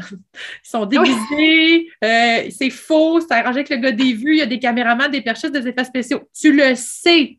Oui. Mais tu pleures, tu as peur, tu transpires, tu vis des vraies émotions, même si tu sais que c'est faux. C'est ça. c'est complètement vrai. C'est incroyable. C'est ça la suggestion en hypnose. C'est la grande différence entre l'hypnose et la méditation. On va dans le même état de conscience, mais en méditation, on, invite les gens à être observateurs de ce qui se passe à l'intérieur d'eux. Observe tes pensées, observe tes sensations, observe, observe, observe. Puis, il peut y avoir une intention derrière, mais ça reste de l'observation, une grande conscience de soi. En hypnose, on utilise ce terreau-là qui est très fertile à la réceptivité d'une suggestion et on vient installer une suggestion dans un objectif précis. Fait que si on hmm. veut, par exemple, arrêter de fumer, combattre sa peur de l'avion, apprendre à sauter en parachute, on pourrait travailler avec l'hypnose pour modifier une ligne de pensée objective, ciblée, précise. Moi, dans mon domaine, c'est la naissance. Mm-hmm. C'est surtout une grande conscience de soi pour matérialiser la naissance affranchie des résultats et des circonstances. Fait qu'hypnodoula, c'est un mariage entre la relation d'aide, des notions de relation d'aide et des notions d'hypnose pour que les gens qui traversent ce processus-là euh, arrivent en bout de ligne avec une grande conscience de soi, une grande responsabilité de soi, des outils de gestion des pensées, des émotions, de, mm. des sensations physiques, parce que tout est interrelié. Puis, avec le temps, avec l'expérience, je me suis rendu compte que euh, malheureusement, là, on a une approche très physique de la naissance dans le ah système de santé. Oui, vraiment. On regarde le développement du fœtus, les, signes vitaux de la mère. On est vraiment, on veut un bébé puis une maman en santé. C'est très bien comme objectif, OK? Je ne vais vraiment pas te négocier ça, mais j'aimerais ça qu'on puisse avoir un bébé puis une maman en santé, puis écoute, je vais être farfelu, je vais te dire pas traumatisé. non, mais c'est. Oui, on vraiment. Hein? oui, Mettons ben, que, on, pourrait tout le monde se mettre au service de ça. Mais mm-hmm. le mot est fort, là. C'est pas tout le monde qui va ressortir de son expérience de naissance mm. avec un traumatisme. Là. Mais je, dis ça, un peu euh, à la blague, mais pas tant non plus. C'est pas, pas ce qui se passe, comment ça se passe, puis avec qui ça se passe, c'est comment on le vit. Oui. C'est pour ça que c'est aléatoire finalement, parce que mm-hmm. euh, j'ai accompagné des naissances physiologiques, naturelles, simples, courtes, hyper euh, rêvées là, pour plein de femmes. Là. Puis la personne ressortait de son expérience avec Moi, je veux plus d'enfants, c'est fini, il n'y en a pas question. Euh, Pourtant, tu sais, dans les critères là, idéaux de bien mm. des gens, cette naissance-là répondait à tout. Fait que c'est pas ce qui se passe, c'est comment on le vit. Puis oui, c'est ça. J'ai accompagné des naissances difficiles, longues, euh, avec plein de, d'embûches. Il a fallu surmonter plein d'épreuves. Puis, puis on ressort de, ressort de cette expérience-là dans une zénitude, une plénitude, hmm. une satisfaction. Tu te dis, OK, fait que c'est quoi finalement? C'est quoi la priorité? C'est quoi que moi je peux faire pour être utile à cette diversité-là? Bien, c'est mm-hmm. que chaque chacune de ces personnes-là puisse être plus consciente de ce qui l'habite. Qu'est-ce que je transporte avec moi qui vient teinter mon expérience? C'est quoi les bâtons que j'ai que je peux mettre dans mes roues en chemin? Parce que mm. c'est ça, dans le fond, on n'arrive vraiment pas tout égal dans notre expérience de naissance. Mm-hmm. Puis, selon le vécu qu'on a, l'expérience qu'on a, tu sais, j'ai accompagné des médecins, j'ai accompagné des infirmières, j'ai accompagné des sages-femmes, j'ai accompagné euh, des gens qui, euh, il, y a un, papa à un moment donné, il dit, moi, moi, je connais ça, l'accouchement, parce que lui, il accouchait des vaches. Puis sa blonde, elle roule les yeux gros comme le bras, elle dit, ah, tu vas pas recommencer avec ça. Mais il y avait, quand je parlais des hormones, lui, il était là, là. Il, connaît, comprenait très bien de quoi on parlait, le mammifère, hormones, toute la patente, tu sais. Hmm on n'arrive pas tout égal selon notre parcours, selon notre expérience, selon notre bagage. Puis, il y a une autre affaire, puis ça, c'est vraiment, ça se passe dans l'inconscient absolu. On arrive avec énormément de croyances, de peur, euh, d'appréhension, puis on en est rarement consciente de ça. C'est des choses qui se sont inscrites euh, par rapport à ce qu'on a entendu, ce qu'on a lu, ce qu'on a vu à la télé. Les mm-hmm. films traitent le sujet de façon très, très euh, sensationnaliste. C'est le mandat, hein? c'est de nous faire vivre rapidement. Des... On n'a pas 12 heures là, pour t'expliquer en long en large la. On a 5 minutes, 10 minutes. Puis il faut que les gens puissent vivre des émotions. Fait qu'il y a toujours quelqu'un qui est blessé ou en danger, ou tu sais, on, l'a teinté, on l'a manœuvré mm. de façon à ce que ce soit euh, euh, sensationnaliste. Fait que tout ah ça s'inscrit dans notre mémoire. On n'est pas tellement en contact avec ça. Là, on arrive dans notre expérience avec son ou sa partenaire et cette personne-là aussi a son vécu, son bagage, puis on, comme on n'est pas conscient d'une autre, l'autre n'est pas conscient du sien, on s'en parle pas. Fait que là, on mm. arrive dans l'expérience avec des attentes pas nommées, souvent irréalistes, des peurs inconscientes. Et là, comment on fait pour euh, écrire une histoire qui nous ressemble avec toutes ces, ces, interférences-là? Moi, j'appelle ça vraiment des interférences. Fait que l'approche hypnodoula, pour moi, c'est quelque chose qui permet de, de faire le ménage là-dedans à hmm. l'intérieur d'un processus en quatre étapes. C'est une préparation sur plusieurs semaines. C'est vraiment quelque chose qui va être intégré à son quotidien. Fait dans un premier temps, on fait le ménage. Dans un premier temps, on acquiert différentes techniques de relaxation, de détente. On crée des mémoires. Comment je le sens mon corps quand, quand il m'appartient?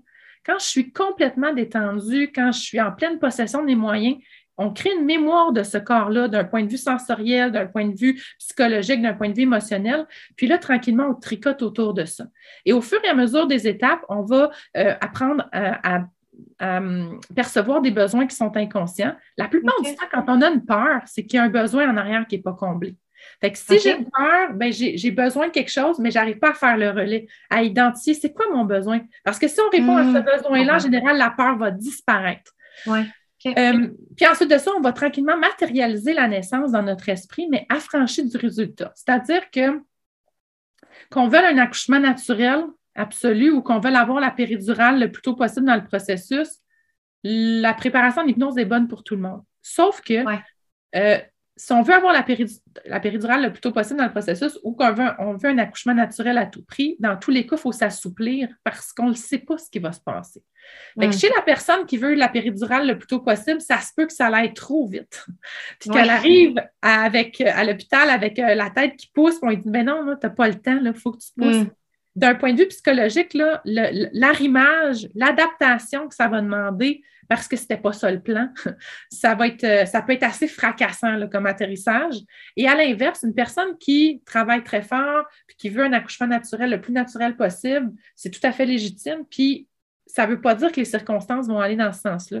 Il y en a pour qui la physiologie ne sera peut-être pas au rendez-vous cette journée-là, bébé pas bien placé, on a, pour X, Y raison, on arrive à deux puis trois jours de travail, puis on n'a pas vraiment euh, avancé. Bien, il va hmm. falloir adapter peut-être le plan finalement à ce qu'on avait préalablement espéré. Fait que pour moi, il n'y a pas de bonne ou de mauvaise façon d'envisager les choses tant qu'on mm-hmm. les envisage dans un cadre qui est souple. Puis que finalement, pourquoi qu'on veut la péridurale si tôt? Pourquoi qu'on veut un accouchement naturel? Il y a un besoin en arrière de ça. Il y a peut-être une peur en arrière de croyance, ça. Non? une croyance. C'est mm. ça qui m'intéresse. Pour moi, c'est ça qui est important d'aller euh, toucher, d'aller mettre en lumière. Ça fait toute la différence du monde, ah, d'arriver dans son expérience libre, Mm-hmm. libre des attentes, libre des peurs, libre des croyances, avec quelque chose, avec le sentiment qu'on est en train d'écrire l'histoire, qu'on est en train de vivre notre expérience. Mm-hmm. Pas qu'on est en train d'éviter de, ce que Madame Untel nous a dit, d'appréhender ce que l'autre.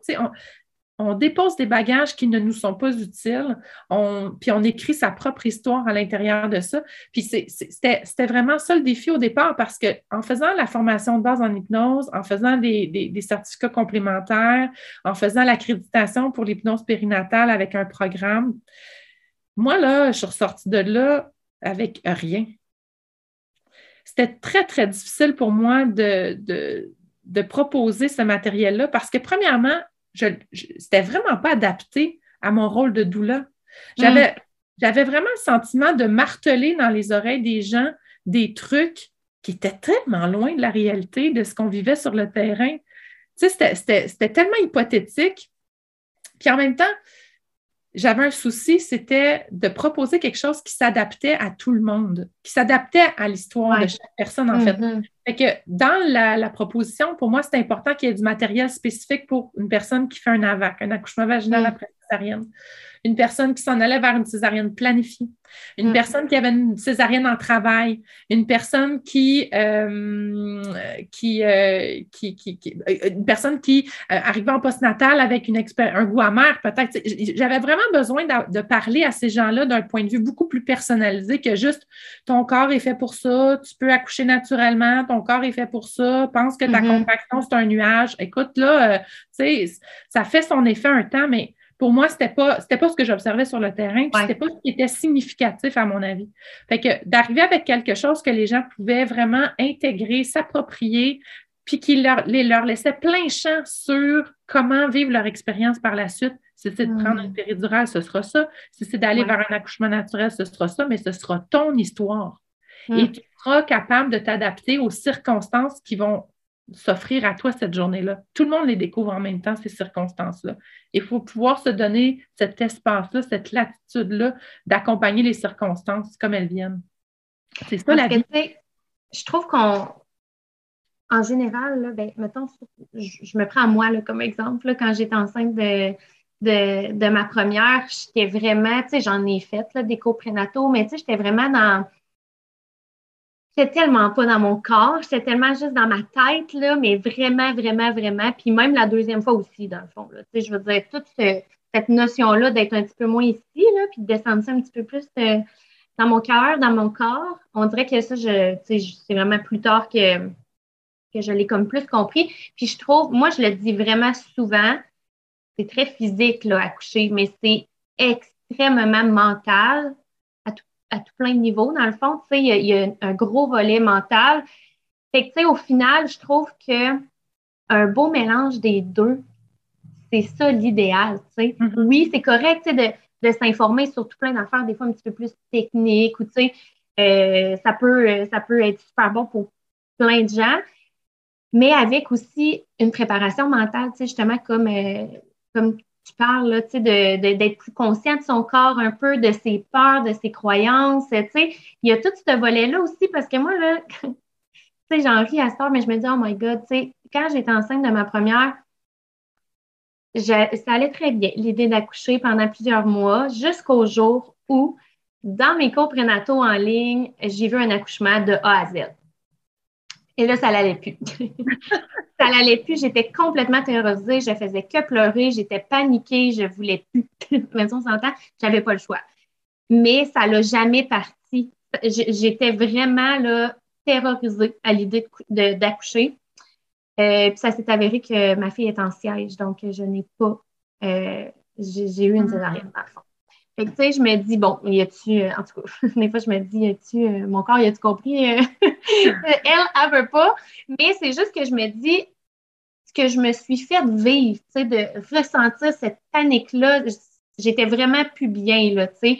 Ça l'a tenu jusqu'à la fin, jusqu'à temps que je sois sûre que j'allais avoir une césarienne. Puis j'étais quasiment plus soulagée d'avoir une césarienne, hmm. tu sais, que d'avoir à, avoir un accouchement par voie basse. Fait que, tu sais, je me dis, il y aurait un beau petit travail à faire, là, mettons. tu sais, vraiment, là. Puis, tu sais, c'est une peur que j'avais encore, même euh, à mon deuxième, là. Tu sais, c'est comme une peur qui n'a jamais, qui jamais quitté mon corps, même à ce jour, j'avais envie de dire, là, juste dans le sens que je sais que je ne l'ai pas adressé.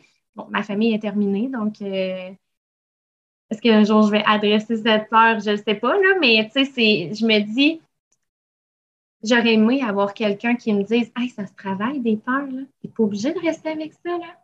Tu peux te, tu peux te libérer de ça, là. tes peurs ne te définissent pas, définissent pas ton accouchement non plus.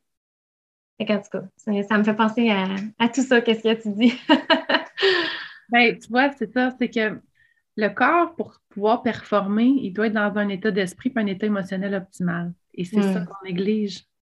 On s'assure que maman et bébé soient en santé physique, mais la santé mentale et la santé émotionnelle ont une portée sur la santé physique dont on ne se préoccupe pas assez. Ouais. Puis même, tu sais, tu l'as nommé, tu t'es pas, c'est pas là-dessus, tu sais, tu t'informais, tu avais des cours prénataux, il y avait, tu faisais tout ce qu'il faut, tu comprends? Tu faisais tout ce qu'il faut. Mais on n'a pas, c'est pas venu à toi à ce moment-là de, se préoccuper. puis, tu sais, en plus, quand on regarde comment le corps fonctionne, tu sais, les hormones de la naissance, comment le corps doit être détendu pour que le bébé fasse son chemin, puis que les hormones de l'accouchement soient au rendez-vous et tout et tout. Mais si on a des peurs, si on a des pensées envahissantes, ben, on est préoccupé, émotionnellement, on va être dans un état de stress, de peur, de doute on va sécréter du cortisol. Mm. Le cortisol et l'hormone du stress, ça va inhiber nos hormones de l'accouchement. Notre corps va se tendre, va se crisper. On est contre-productive à tout point de vue. Mm. Et on n'est pas consciente de ça. C'est farfelu. C'est farfelu à quel point on est déconnecté de, de cette perspective-là tant et aussi longtemps que le corps va bien, le bébé se développe bien, tout va bien, bien, c'est ça. On n'adresse pas ce, bout-là. Puis chez celle pour qui c'est évident, là, tu as nommé cette peur-là. Euh, est-ce que tu étais assez est-ce que tu étais pleinement consciente au point de pouvoir aller chercher de l'aide? Il y a un pas de mm. plus là, dans la conscience de soi de dire Hey, c'est quoi? Je pense que ça le fera pas.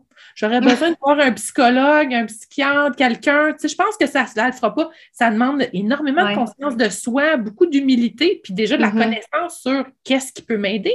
Parce que moi, j'en ai qui atterrissent là, dans mon bureau, là, puis je ne sais pas si tu vas pouvoir m'aider, mais mm. tu sais, elles, sont, elles sont dans la. sont au désespoir, tu comprends? Mm. Puis je trouve ça vraiment triste qu'on doive se rendre là. Puis il y en a que je croise totalement par hasard. Mais il y a une chose que j'ai envie de te dire, par exemple, c'est que souvent des peurs comme tu nommes là, tu sais, as vu l'accouchement, puis ça t'a. Mm. Ben, ça se peut que ça vienne de, trucs qui sont tellement lointains. Tu n'auras peut-être jamais accès à pourquoi ça te fait si peur. Oui. Ouais. mais je veux te rassurer, je veux rassurer les gens qui nous écoutent, c'est pas nécessaire de savoir d'où ça vient. Mm-hmm. Non, c'est ça. Oui.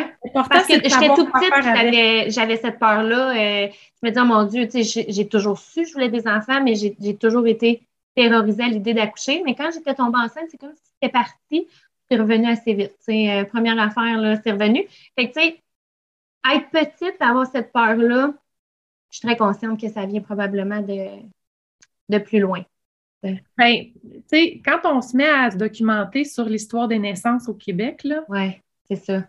On a, euh, tu sais, si on parle de mémoire cellulaire, puis d'héritage euh, intergénérationnel, on a bien des affaires à guérir, tu sais. Fait qu'on transporte presque toute une histoire ou un bagage auquel on n'aura jamais vraiment accès. Mais tu sais, euh, moi, j'ai une histoire qui est, qui, je, la connais, mon histoire, je sais d'où je viens, je sais d'où ma mère vient, je connais l'historique familial.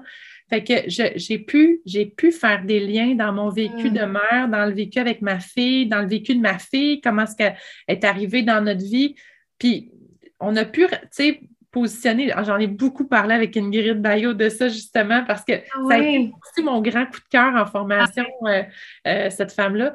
Mais justement, tu sais, faire des liens entre tout ça, puis euh, ceci explique cela. Il, je, vais en je vais en parler éventuellement de tout ça. je ne veux pas rentrer dans ces sujets-là maintenant parce que ce n'est pas le thème de, notre rencontre, mais euh, c'est ça. Fait qu'on a tout un, bagage à guérir quelque part qui peut ressurgir à tout moment, qui peut. Euh, puis, c'est pas parce qu'on se l'explique pas. Une peur, c'est rarement rationnel. C'est une peur là, rationnelle, j'ai peur des chiens. Il y a un chien, en ce moment, j'ai peur. Le chien s'en va, je n'ai plus peur. Voici, ceci est une peur rationnelle. Quand je ne suis pas en présence de ma peur, je n'ai pas peur. moi, j'ai une grande peur des chiens, mais je ne suis pas dans un état de peur parce qu'il n'y a pas de chien autour de moi. C'est rarement ces peurs-là auxquelles on est confronté. La plupart du temps, on est confronté à des peurs irrationnelles. On est dans l'hypothétique de la peur. On a peur d'avoir peur. fait, que, là, c'est difficile de gérer ça, ces peurs-là, parce qu'il n'y a rien qu'on ne peut pas sortir. Le chien, il n'existe pas. Il n'y a pas de chien, puis on a peur pareil. Fait que comment on fait pour trouver notre chemin à l'intérieur d'une expérience hypothétique? Si en plus, c'est la première fois qu'on la vit, tu sais, après au deuxième, troisième, à un moment donné, on se connaît un peu plus. Mm-hmm. On peut être confronté à des peurs différentes. Mais il reste que c'est intangible, c'est impalpable. Fait comment on peut travailler là-dessus?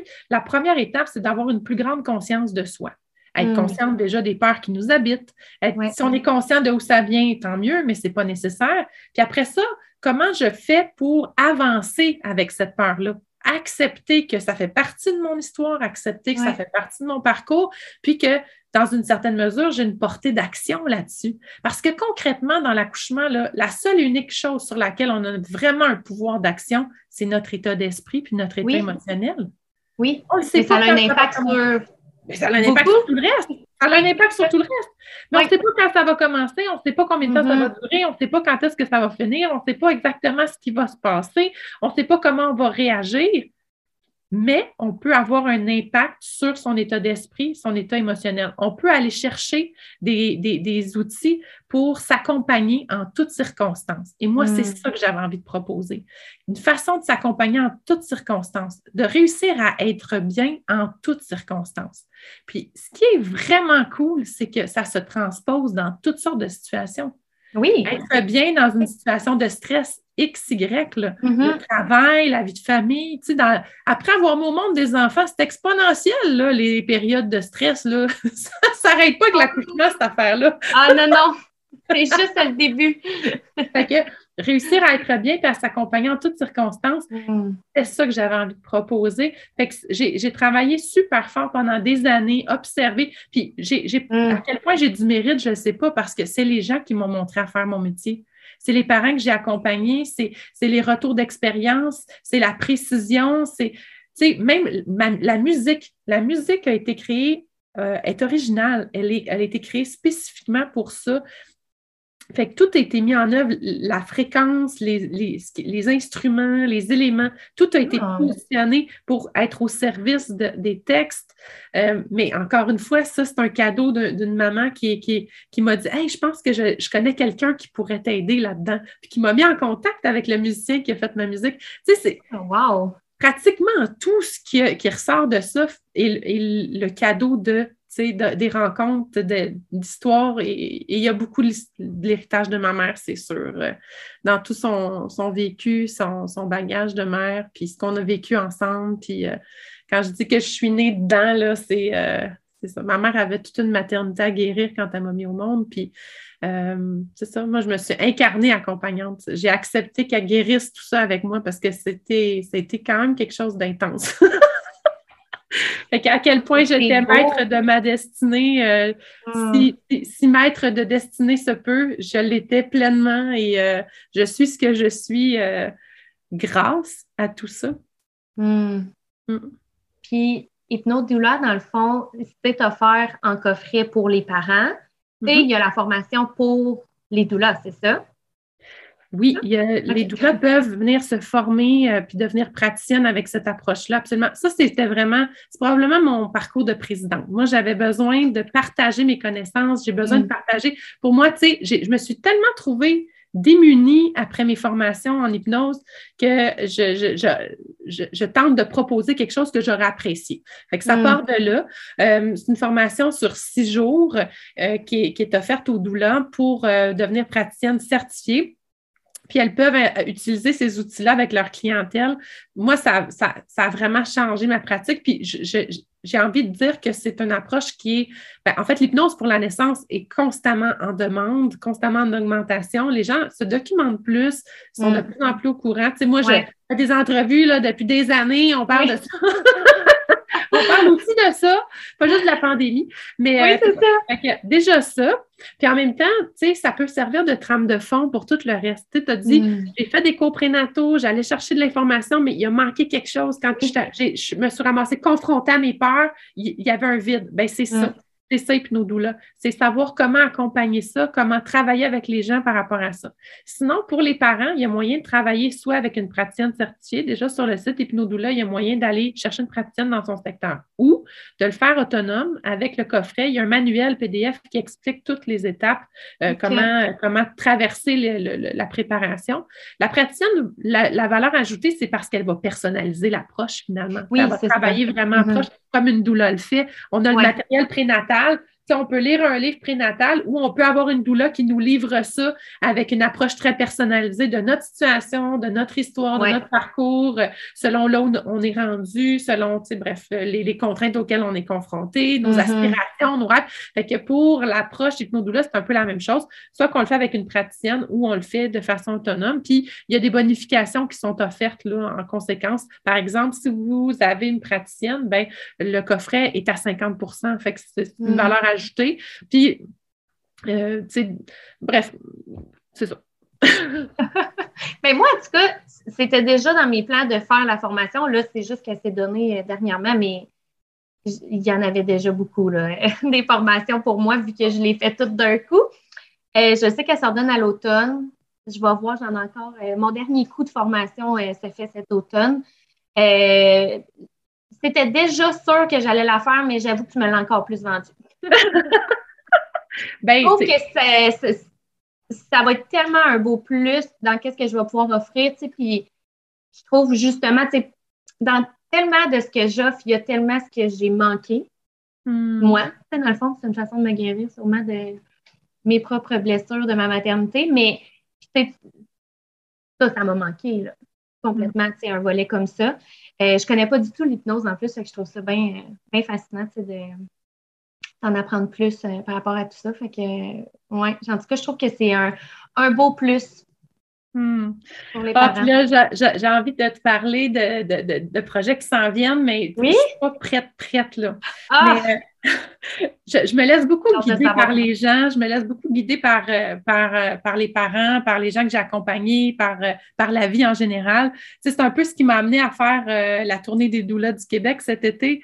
J'ai mm-hmm. lancé ce projet-là dans les airs en disant Hey, les doulas, ça fait deux ans qu'on est confinés, ça vous tente dessus. Fait que là, je vais partir trois semaines, je m'en vais partout au Québec. On va organiser des petits événements dans chacune des régions. Puis je vais traverser, euh, je m'en vais jusqu'au Bas-Saint-Laurent, au Saguenay, à Ottawa, les Laurentides, la Naudière. Euh, non, non, je vais avoir Mais tu viens-tu dans mon coin, dans Chaudière-Appalaches? Il euh, faudrait que je regarde d'un point de vue géographique. Parce que j'ai pas. j'ai vu passer ça, mais j'ai pas remarqué plus en détail. Là. Ben, il, y a, un groupe public, hein, c'est la tournée des doulas du Québec, fait que tout le monde peut aller se là-dessus, voir un peu le parcours. Il je vais avoir plein de choses à, faire tirer. Euh, moi, je, suis vraiment partie en folle. J'ai des ah! Il y a plein de compagnies qui sont venues me dire Hey, moi, ça me tente de participer. Hey, je vais avoir des bandeaux à l'effigie des doulas. Je vais avoir des. Écoute, c'est malade tout ce qui s'en vient. Vraiment. Puis là, la question qui tue, parce que vraiment, c'est pourquoi tu fais ça? la réponse, ben, c'est la question que tout le monde me pose. Pourquoi tu fais ça? Ouais, ça fait deux ans qu'on est confiné. Ça fait deux ans qu'on n'a aucun événement. normalement, l'association, annuellement, on avait plusieurs événements présentiels, quelques-uns en ligne. Là, on n'était que en ligne pendant deux hmm. ans. Moi, ça me manque de voir hmm. les doulas, ça me manque d'aller voir ma communauté. En même temps, euh, je sens qu'on s'est essoufflé aussi à l'intérieur des dernières années. Puis euh, je pense que je pense que si moi je ressens le besoin d'aller vers les gens comme ça, ben, je suis probablement pas, probablement pas la seule. Puis la réponse aussi de la communauté était super positive. En quelques mm. heures, il y avait 100 personnes, 100 doulas dans le groupe qui venaient, chercher l'information. Fait que je pense qu'on est toutes, on a tout ce désir-là de, de, se déposer ensemble, euh, proches, euh, de s'enlacer les unes les autres, de partager des moments de famille. en personne. Hmm. Exactement. Puis en même temps, tu sais, moi, je, termine mon parcours avec l'association aussi cette année. Euh, c'est trois ans de plus que ce que j'avais pensé, ou presque. Fait que pour moi, c'est une façon de conclure aussi, je pense. c'est une belle façon de conclure, ça. C'est drôle, hein? Ça me fait tousser. oh, mais de toute façon, il euh, va falloir qu'on conclue. parce que ça fait, je pense, mais ben, je sais pas, ça va faire une heure et demie qu'on parle, mais j'aurais eu tellement encore de questions. peut-être qu'on se reprendra une autre fois, mais j'avais encore tout plein de questions que j'aurais aimé ça te, parler, mais ça a été vraiment intéressant. Merci tellement pour ton temps, ta générosité d'être d'être venu nous parler. En plus, sur le dernier épisode.